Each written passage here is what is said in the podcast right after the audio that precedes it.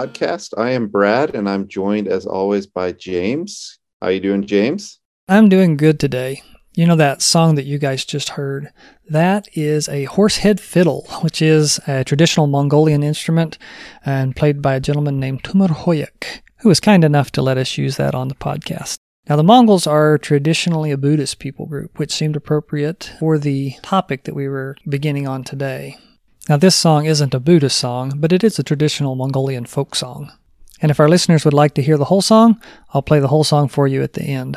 Good. Well, we're going to be starting to talk a little bit about Buddhism. We've hit Islam and we've hit uh, Hinduism. So now we're going to jump into uh, our next major religion in the world, Buddhism.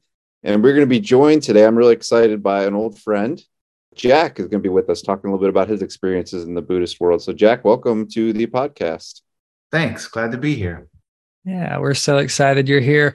Tell us a little bit about your story, just how you got started working with Buddhists, how long you've been working with Buddhists. Yeah, a long time. I think I, I did the math on it this morning, and I think it's been 15 of the last 24 years we have been in and among Buddhist peoples in this part of the world. So started in college. So I was heavily involved in our college ministry and the opportunity to join a summer trip like probably so many of you guys in your audience with that invitation came and i told this story in my testimony recently to our small group here but i i, I was invited and thought oh the the adventure and the fun and the life experience will be great for my life back in America after I graduate from college. And so I, I signed up for that trip and was willing to spend that summer overseas. And through that journey and process, through that time overseas, the Father really just changed my heart, really broke me for for the lostness. I think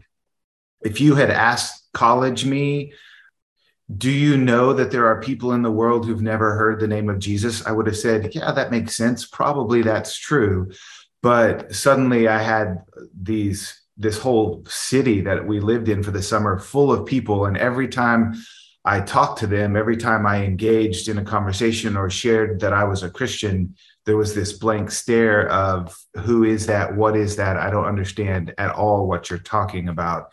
And that was a completely different experience for me. So god really changed my heart really um, really changed my view on things that summer.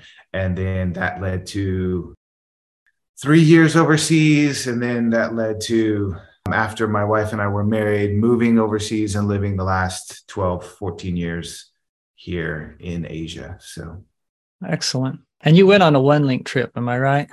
I did, yeah. A, a, I won't tell you the year, but it was a long time ago. I did go on a one link trip and it was yeah, it was huge in our journey, in my journey. My wife went on one the year before. We ended up being there as singles together, and then, you know, on and on and on. Overseas is a great place to meet your spouse. It yes, is. I highly I recommend mean, it. right. It's but when you put like-minded people in the same place and people who have the same desires, it's it happens. So yeah, you can edit that out later. Yeah, I think in this group we're three for three on the uh, missions experience helping us find our wives. So yeah, way to go, yeah. guys. That's right. Hint, hint, all you single people out there. Yeah. So when we talk about Buddhists, like I know that's all just like just like with Christianity, there are people who are like extremely zealous and fruitful and committed, and then there's people that are like, I'm there on Christmas the people you work with, what what level of intensity do they have? Yeah, so we we work with a Tibetan Buddhist people group, so that kind of stretches from North India, Nepal, Bhutan, through China into Mongolia and parts of Russia. There are Tibetan Buddhist peoples all up and down that little section of Asia, a little giant section of Asia. And so the the people we particularly work with tend to have a obviously there are people who like you said that are kind of just there on the major holidays and do the things. They tend to carry that identity very strongly though. So the the idea that i am this people group therefore i am buddhist that's i'm born that way almost in, yeah, in the sense of like, because of my ethnicity, my religion goes with that. Those two things are mm-hmm. really closely aligned for them. And so everybody, top to bottom, left to right throughout the culture, would say, We are Buddhist, we are Buddhist, this is what we believe. Now, the level in which they practice that changes throughout their life and based on their job and experience and you know upbringing and all of those things i think if we were to generalize about the the culture that we live in older people are more active in buddhism that buddhist worldview of reincarnation that says you know i'm working for my next life and and what's going to happen after i die. The older you get the closer you get to death the more you want to affect that. And so they older people are more religiously active based on the political climate of the time how much they can do how much they can practice their religion changes. So but everybody would have a really strong identity as Buddhist in, in mm-hmm. this culture. Yeah. Can you just speak for a minute? Just like what are kind of some of the core beliefs? Like what's a Buddhist trying to get to, to accomplish? Yeah. Generally, I mean, really broadly speaking, there's this idea that there's like the four seasons. So we, we all know spring, summer, fall, winter, and then it just starts over. It's a cycle. It goes around and around and around. A Buddhist would believe that all the world works that way, that history and time and everything is just this big loop, this big circle that's going around. And our lives are like that. They would believe that you have a life. And then when you die, there's things that happen, and they have all these beliefs about where you can go and what can happen then. But it, ultimately it comes down to you just start over. You you have a restart and you're reincarnated as something else and you have another go at it. And if you do better you get moved up the pecking order of va- the value chain of positions and then you restart. And if you do better you go up. But if you do worse if something if your actions are bad you get reincarnated at a lower level. And ultimately the goal then is enlightenment or nirvana or this idea of annihilation like it's it's very much an annihilationist kind of like the analogy that they would give is you're like a drop of water and your goal is to get dropped into the ocean and disappear. And so if you reach enlightenment or a really high level whatever that is you will no longer have to suffer in those cycles of rebirth but you will be freed from that and turn into nothing. So that's the goal Mike, I remember uh, when I visited there. I think you were maybe back in the states at that point when I was sort of courting Marcy and and mm-hmm. went for mm-hmm. a, a, visit there. People were talking about, you know, we in the West we kind of ebbs and flows, but uh, a lot of times Tibetan Buddhism is very uh, in vogue, and people are really interested in it. All these Hollywood stars right. are talking about it, and uh, it seems like what I realize is that this sort of Western view of uh, you know, oh people are there just sort of becoming enlightened and, and all this kind of stuff. There really was a lot more of the like for example the all the beggars that were there and how mm-hmm. people were so unkind to them because they felt like well they they're kind of they they were reborn as a lower person because they weren't good in the other life and so i was really shocked by a lot of that much different than the sort of Hollywood version. Is that did you find that when people came, they kind of uh, were surprised by some things like that?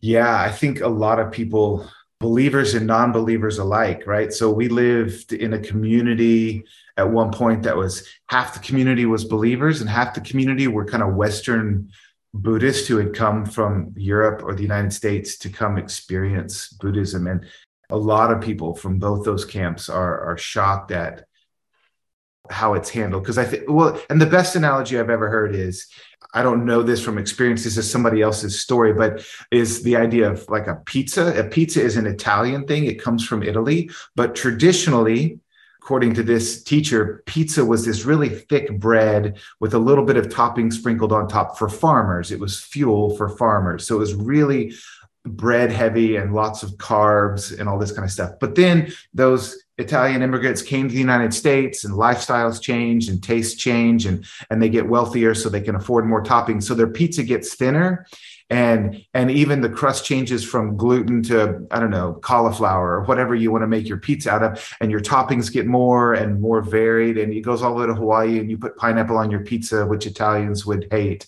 So pizza changes right as it gets westernized. And then we take that and we we send that back to italy and now there's pizza hut in italy which is not really pizza the way the italians make it maybe but it's pizza the way the americans decided to do it. And buddhism does that right it started in Asia, but then it gets exported to the West and it gets filtered through our Judeo Christian worldview and it gets sort of changed and morphed and it adapts to that worldview and, and adjust. And then we try to bring that back over and say, this is what it is. And when it comes back, people in Asia are like, that's not exactly what we believe. That's not exactly how we function. And there is that view of like, if you're reincarnated that's that's who you are. That's that's your fault. It's not my fault. There's nothing i can do to help you.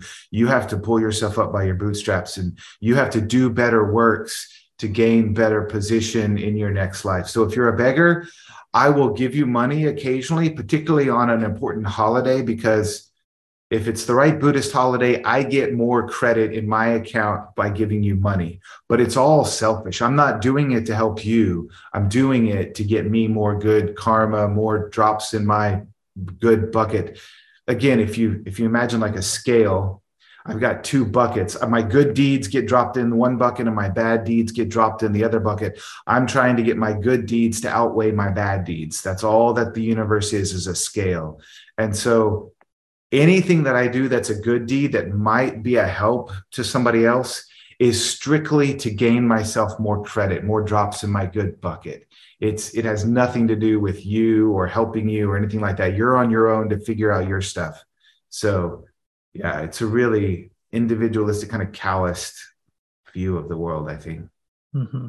And what kind of things would they would they consider as in their in their bad bucket? They're they're dropping their bad bucket like you know, Jesus kind of shocked everyone when he was like, and if you look at a woman lustfully, I'm telling right. you, what's right. it, so, what's it for them? So the big things you would expect in most cultures, like stealing and murder and all of that kind of stuff. But then there's other things like eating meat. So the Buddhist worldview believes that every living creature has a soul. And so if you kill an animal and eat it, eating that meat, or even if you don't kill the animal, but you just eat the meat, that's a drop in the bad bucket. That's considered sin, or dikpa is, is their word for it. So, but even like squashing a bug, or you know, if you're digging in the garden and you kill a worm, all of those things are going to be drops in your negative side because that worm could have been your great grandmother and you just killed your great grandmother and made her start over and that's that's a sin and so but then there's things that are not sin like what's an example that we might um, consider? Well, even some of some of the stuff that Jesus teaches about about lust and all of those things, they're going to be like, that's not a big deal. It doesn't matter how I view this woman or how I view this relationship or that I'm sleeping around or none of that is as important because I'm not eating meat. I'm a vegetarian. So I can cheat on my wife. It's totally fine because I'm a vegetarian and I'm I'm going to the temple and I'm doing my my walking around the temples and doing my good works. So it doesn't matter how I live my life day to day. So I can cheat at work, I can cheat on my wife, I can lie, I can steal. All those things are less heavy on the sin side and and things yeah, other things are more important. So gotcha. Yeah, it's it's kind of interesting this the common thread so as I said at the beginning, we've looked at Islam, we've looked at Hinduism, now we're on mm-hmm. Buddhism. And yes, those are obviously very different. I mean, you know, Buddhism, Hinduism have uh, some similarities, of course, but they're all at the end of the day, they're this exact same thing, right? More doing more good things than bad things, sort of this earning. Uh, the, mm-hmm. You see this the uniqueness of grace in Christianity. I know not, that's not a revelation to either of you, but um, it really is there's there's nothing new under the sun even with all these different religions it's just different ways to try to earn do more good than bad you know so it's, it's, it's right. interesting to hear you articulate that scale idea because islam definitely has that as well yeah and tibetan buddhism is sort of this thin layer of Buddhism wrapped over a traditional religion of Bon, which is uh, like an animistic religion. So animism, again, I've not study this, but generally an oversimplified sort of definition is just trying to control the spiritual world that's all around us by our actions. So we make sacrifices, we make offerings, we do good works, we we check off certain boxes that are given to us by the spiritual elite so that we can control the circumstances around us. So we had a friend once, a real practical example, who was sick she had pneumonia. She went to the temple and said, went to the monks at the temple and said, What do I do? And they were like, Oh, at the last New Year's holiday, you didn't give enough money. So we're prescribing to you to give this amount of money to the temple. And if you do that, you won't be sick anymore. Simultaneous to that, she was she was spending time with my wife and said, What do I do? My wife had been sharing the gospel with her and said, oh, we don't believe you can do things to, to make your sickness go away. We can pray and ask God to heal you. That's how we view the world. We believe God has all the power. He created you. We will pray for you that God will heal you. And so they prayed that God would heal her. She did not. She chose not to give the money to the temple and through taking of medicine and rest and hydration, all those things that, that we do to take care of our bodies, she was healed. She was better. And she gave God all the credit for that. So that was a part of her salvation experience, seeing. God answer really practical prayer in her life and rejecting the prescription by the Buddhist monks was the step that she needed for God to really work in her heart. And she's been a Christian for what, 20 years now since wow. that moment. So, yeah. That's pretty awesome. Yeah.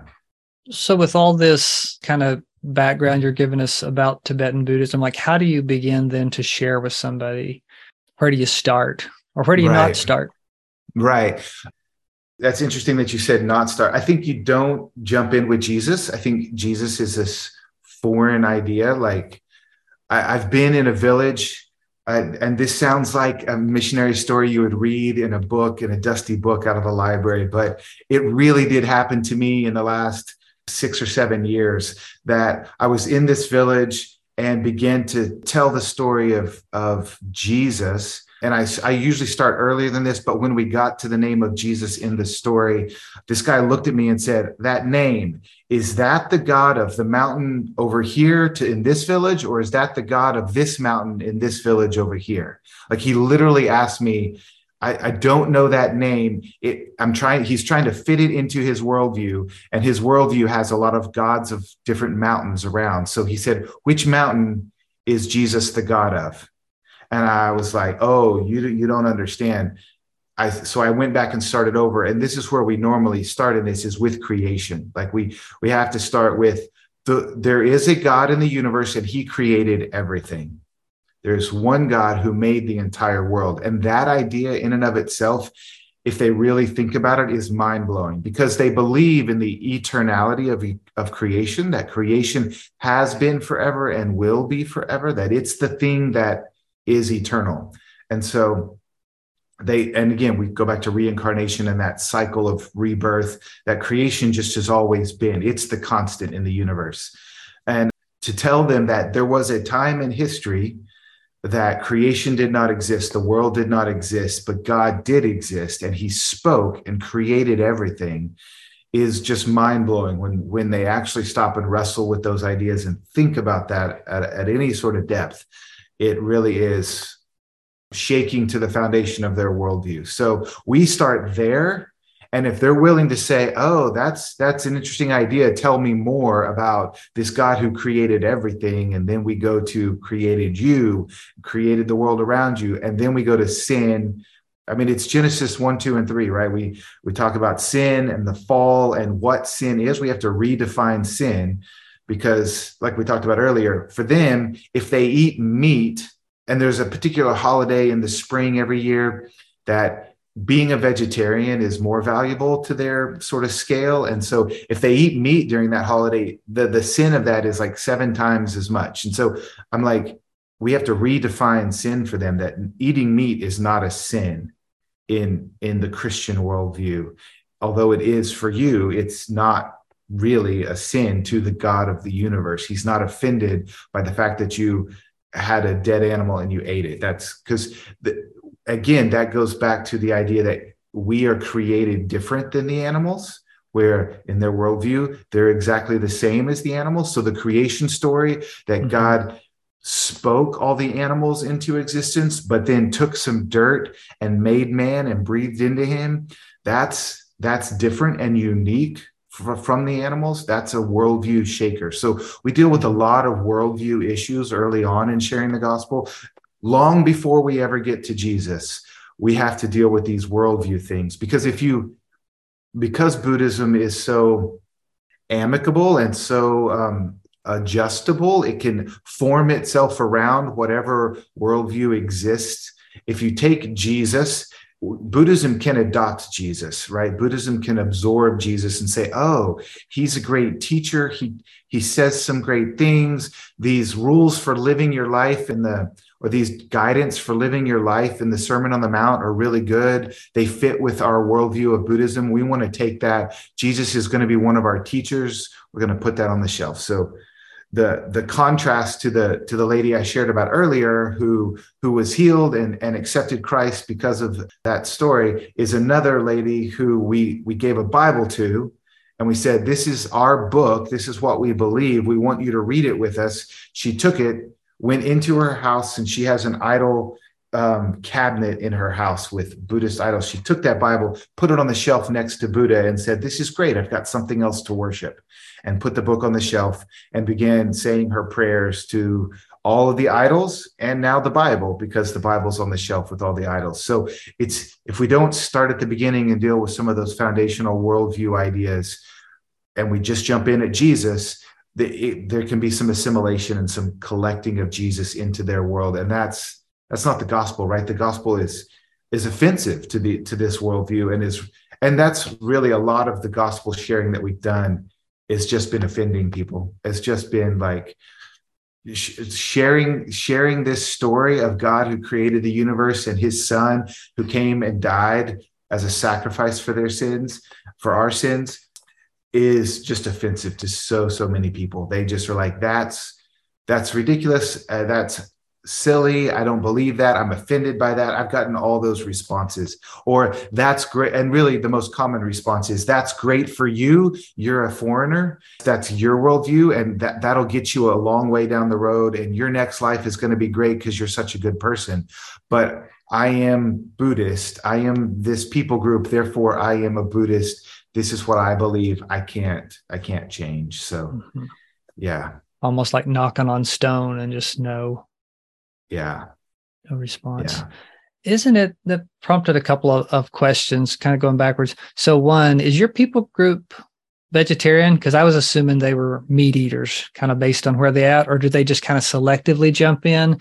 And then if I go and work there, do I need to become Buddhist for a summer or I'm not sorry, right. Buddhist. I don't need to become Buddhist. Do I need to become vegetarian for a summer? That's a good question. That's a good question. No, they're they're not primarily vegetarian. They are meat eaters, but many of them, especially as things get modern and they have access to more food and all this kind of stuff, they they can choose that, and some of them do. And then also for seasons, for certain holidays, these two weeks are important holidays. We're not going to eat meat for these two weeks, but they also have this weird when i tell people this it's weird to them but like every animal is a soul in their worldview so the bigger the animal the more people that it feeds the better like the, it's it's still only the killing of one animal if i kill a yak or if I kill a chicken. And the chicken's going to feed our family, all, or the yak's going to feed our family all winter. The chicken's going to feed me for one day. So I will do better killing one bigger animal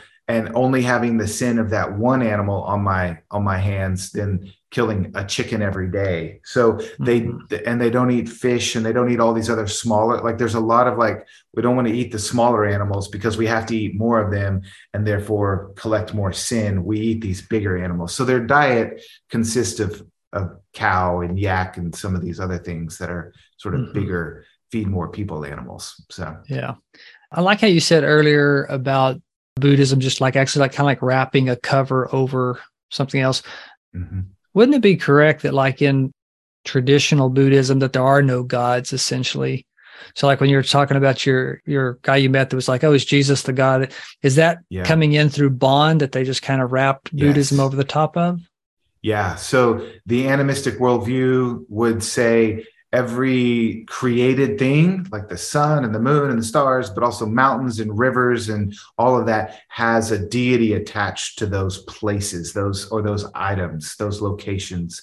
And so that's an, an, animistic worldview. And then you have to appease. Like if you live under this mountain, you have to appease the God of this mountain so there won't be earthquakes and landslides and the mountain won't crush your village or you know if you're a farmer you have to appease the god of farmers so that your crops will grow or the god of the rain so the rain will fall and your crops will grow all these things. So that's very animistic and that's the Bon religion that's underneath buddhism. And so yeah that's like that's not like pure buddhism that you might find in india or even thailand or japan or someplace where it's this separation and there aren't like buddhism historically was a reaction to hinduism right? Hinduism had this pantheon of gods and these i don't know how many I, I don't know my hinduism but you know hundreds thousands whatever of gods. And buddha's buddha was responding to that that he grew up in saying oh we actually have it within ourselves to achieve enlightenment. I don't need all of these gods so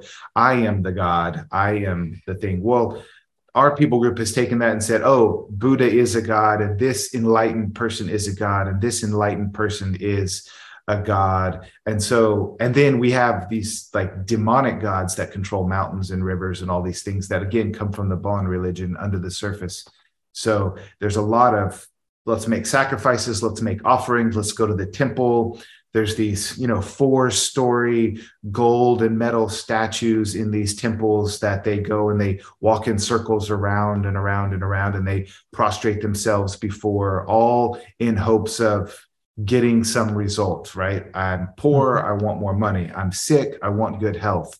My kids in school, I want good grades. There's a God for students, there's a God for everybody. So, gotcha. Tell me, this kind of hits on a thing I wanted to ask you. Students go overseas for the summer, they get invited to a temple. What should they expect? Should they go in? What's your kind of we always like give people the the choice i think there's some who don't feel comfortable doing that but we feel like um, well one uh, so there's several reasons we do go into temples. We go in we want to go in and pray. So we go into temples and do a lot of prayer walking. And then with when when language comes again for a summer you won't be able to communicate in these places maybe but but if there is somebody who speaks a little English or there is the ability to communicate, maybe somebody on your team has is an immigrant to the United States and has some language. I don't know what all the situations are, but if there is ability to communicate, we try to draw people out of their Buddhist worship into a conversation. And like one of my favorite things is to interrupt and destroy their afternoon of Buddhist worship with the gospel. And let's just let's just get you off topic and get you on to something that's going to change your life. So conversations with monks, conversations with people they're worshiping. Being a foreigner in that environment draws a lot of attention. So I just leverage that as far as I can because people are interested. They they either are interested because I'm so white, or they're interested because I speak English, or they're interested because I can speak their language and that's a novelty, whatever it is. I just leverage that and distract them and try to get into a conversation. But even with if we take volunteers in, you know, summer teams or whatever, we ask them to just to pray. And that's my that's my summer experience. We spent our summer walking around praying for the people, looking people in the eye and praying for them.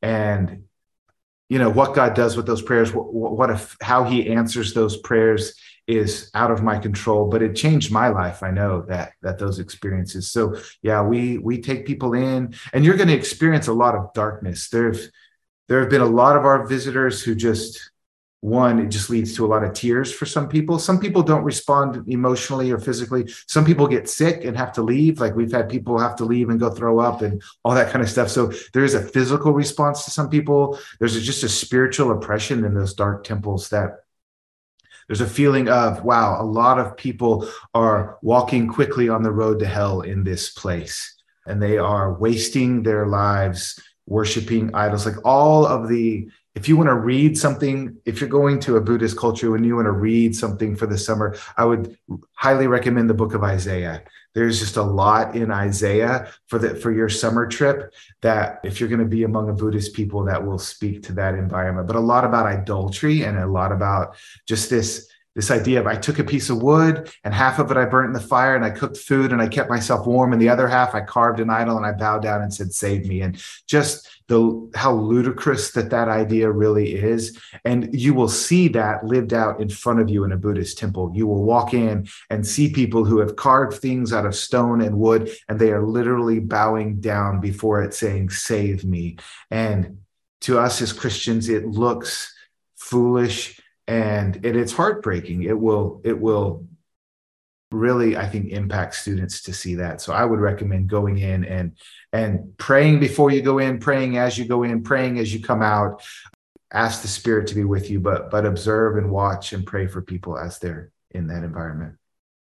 Hmm. Now do you find them ever trying to convert you share with you? Is that a part of their faith no, yeah, that's a good question because anytime I interact with with Muslim people, there's always a really open spiritual conversation, and I'm trying to share with them, and they're trying to share with me. But um, Buddhist people are not like that. They're like, whatever you believe is great for you. If and and if they have heard anything about Christianity or do know anything of the gospel, they're like, yeah jesus's teachings are great that's good for you you keep following that your your reincarnation is going to be amazing because of the good works that Jesus teaches you to do. But but I'm Buddhist. I'm this people group, therefore I'm Buddhist, and so we're we're gonna we're gonna do our thing. You do your thing. We're both gonna end up in a better place because of that. It's gonna be fine for all of us. Mm-hmm. So there's no need then to convert me. They don't they don't care. So what about in terms of you talked earlier that the the gospel is offensive and and you've had these kind of reactions how do you how do you how do conversations typically get started? What's a good way to start it?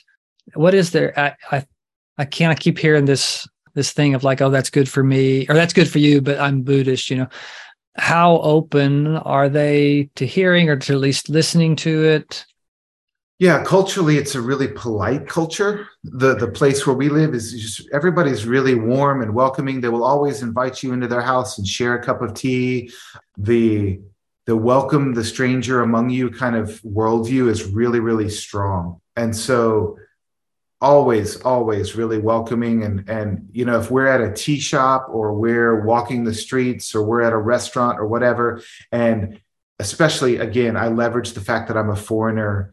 Uh, other people who are not foreigners who are inside the culture look at what I do and they're like, I could never do what you do. But I can just walk up to a table of people at a restaurant and begin a conversation because I'm a foreigner. One, foreigners make stupid cultural mistakes all the time and it's easily forgiven.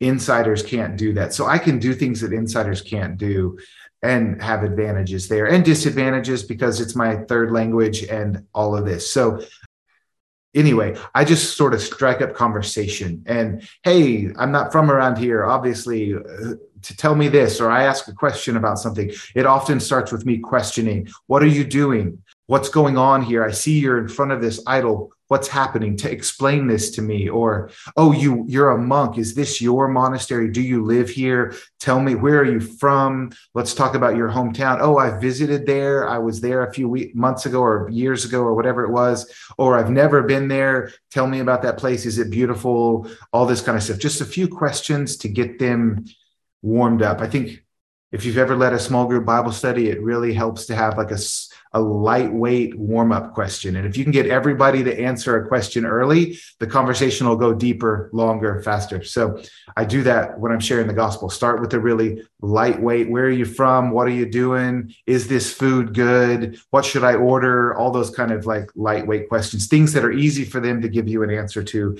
And then slowly spiral that conversation into something deeper uh, you're you're are you a buddhist? Is this your practice? Or what are you doing? What what are you trying to accomplish here? A lot of questions.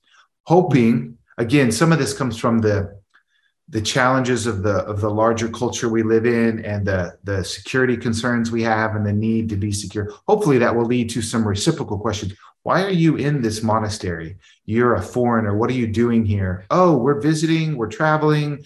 You know we're here to to to take in the culture and the food and the, the environment. We want to learn and and all of this but we don't believe uh, do you want to practice? I often get invited to do something. Do you want to make an offering? Do you want to do a thing? Oh no and that's where i'm very clear um, that I am a Christian. No, I don't believe in Buddhism. I'm a Christian. I follow a different religion. I do other things in my practices. I don't do these things. Oh, okay. And hopefully, not always, but sometimes that leads to, well, then let's let's talk about you now. You've asked me a dozen questions about my religion. What is I don't know who Christians are. What do Christians believe? Or or I don't have any idea what you're talking about. Or or if they don't ask me a question, I follow up with, do you know what Christianity is? Do you know who Jesus is? Have you ever heard the stories of, of the Christian faith? And often it's a, I have no idea what you're talking about. And then it's easy to go to, well, can I tell you a story? Can, can I, if we're doing like an English corner, it's pretty easy to be like, well, let me tell you this historical story from my culture that we really believe is important to the foundation of our culture and I can start with creation. I can go back in the beginning of time. This is a story about all of history and all of that kind of stuff. So I just mm-hmm. I start with a lot of questions of them and then try to transition at some point to answering their questions or putting questions in their mouth that I can answer with the gospel. mm-hmm. Yeah. So Jack, you, uh, I'm curious. You you've kind of alluded to a few things like could you go into a temple or people may be asking you to make an offering what are we when we did our islam series there was a lot of talk about kind of the contextualization issues surrounding that what are mm-hmm. those in in the tibetan buddhist world? Like what are people is it what name should we use for god? Or you know is it okay to pray in this certain way? How, how does that work?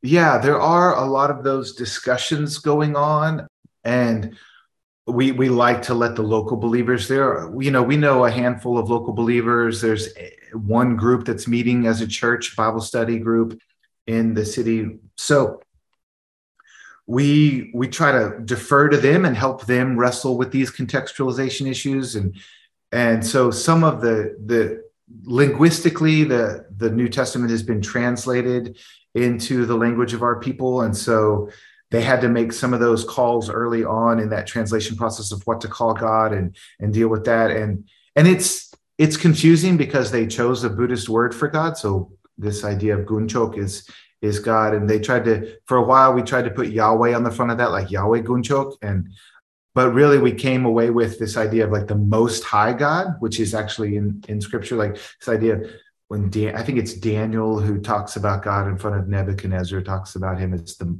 maybe that's wrong, but I, it's it's somewhere that that one of the Jewish people is before a foreign royalty, and and it's they refer to the Most High God. And I think we we've kind of landed on that as, oh, yes, this is a God, but it is the God above all the other gods. And so we we try to give that distinction. We put that qualifier on God's name. So it's not just Gunchok God like any other God. It's the most high God, the one that's above all the others. So that's been an issue. There's some other things. There are some. They use rosaries, like uh, that's the best word for it in English, but these the string of beads to, in their prayers. And there have been questions: should I, should I not? But our local believers have said no. Really, rosaries cannot be used in Christianity. That's a Buddhist thing. We don't want to do that. But in in in their culture they have these white scarves um, called katas they're they're probably six or eight feet long and they give them as as gifts. They give them as a as a gift for a wedding or for a high school or college graduation or at the, they use them in worship at the monastery as well. And so the question of can we take this scarf that's often used in Buddhist worship. Can we still give that at a wedding, or can we give that at a baptism, or can we give that at a college graduation? And the local believers said, yeah, that we can redeem that. That's a cultural thing, that's not a religious thing only. So that question of what what is culture and what is religion and untangling that and saying we want to preserve culture that god created culture and god God is honored by diversity in culture and God is glorified by your language and your culture. And God is, loves that and he is pleased with that. That is not an offense to him. It's your religion that is offending him because he wants to be worshiped and he's jealous for his name. And because you're giving fame to these other names, God is offended by that. That is sin, but your culture is not sin. And walking with with our believers to untangle those two things and to unwind that braid and figure out what things of culture we can redeem and say this can come into Christianity, but what things from religion we have to reject. We lean heavily on our local believers and and they don't really understand it, but when we have a conversation about it, we kind of have to point out the the the tension there and say we see this used in religious practices. Is this something that is religion or is this something that is culture? And they when they stop to think about it they can answer the question. They often don't don't ever think about it because it's so intertwined for them and we have to really help them with that conversation. But they're the ones who can make the decision and and unravel those things. So mm-hmm. yeah the contextualization is a, is a big ongoing conversation. There's always new things. Can we? I mean, meat sacrificed to idols is it is it like we read that in Paul's letters? That's a real issue. Like there are meats that have literally been sacrificed to an idol and then sold in the market. Can you buy that meat? How do you know if it's been sacrificed or not? Do you just go by who's selling it? But if you like, there are, gosh, this is in the weeds a little bit, but there are two people groups in the city, and one of them is the majority people group, and one of them is the minority Buddhist people group. So, do you only buy from the majority people because they don't sacrifice their meat to idols? Or can you buy from the minority peoples because you want to support the minorities? That's who we're here for. You want to support those local businesses and all that kind of stuff. But if they're sacrificing their meat to idols, can you buy that meat? All we've had to, you know, all those are real, like practical issues day to day. So yeah. Some of those things you just don't if you're here on this side of the ocean you just don't ever think about really all the different ways that that uh, a person's religion is woven inter- intermixed with culture and unweaving it. And even here it can be a yeah. it can be a challenge as well but yeah. that's pretty interesting. You mentioned you just said that, that you only had the new testament translated. That surprises me a little bit. So there is an old testament. The moravians translated um, the Bible into this language a long, long time ago. And that translation, again, I don't want to go into a linguistic, uh, this is a bit of a rabbit. You can cut this out later, but linguistically, there are high language and low language. There's common language, that's spoken language, but then written language. There are different levels of complexity and uh, vagueness is really what it comes down to. But the Moravians chose to translate the scriptures. One, it's in a long time ago when language is dynamic and always changing. But two, they chose a really high register for the language to translate it into. So it's not very accessible, their entire translation. So there's been a, a new New Testament done and that, but then they've kind of tagged on the old Moravian Old Testament, Old Testament. with that. So we have both, but uh-huh. actually daily life people who can read have a really hard time reading that Old Testament. So yeah, gotcha. That makes sense. And I assume that's in process and yeah. Yeah. Yeah. Hope it hope it comes out soon. Right. We were there when our people's group got got their translations finished and it was I mean it was awesome. And they had yeah. had previous ones as well, but like a modern one that was a good translation. Yeah. And ours has only been done the last I can't remember what year it was done, four or five years. So yeah, it's been pretty exciting to have okay. that available. Well, yeah, I hope you guys awesome. are enjoying that as much as I did.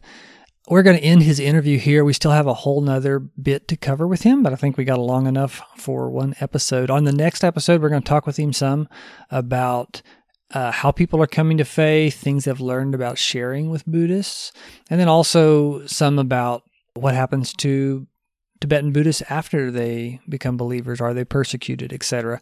Anyway, it's another great episode. Stay tuned for that coming out next week.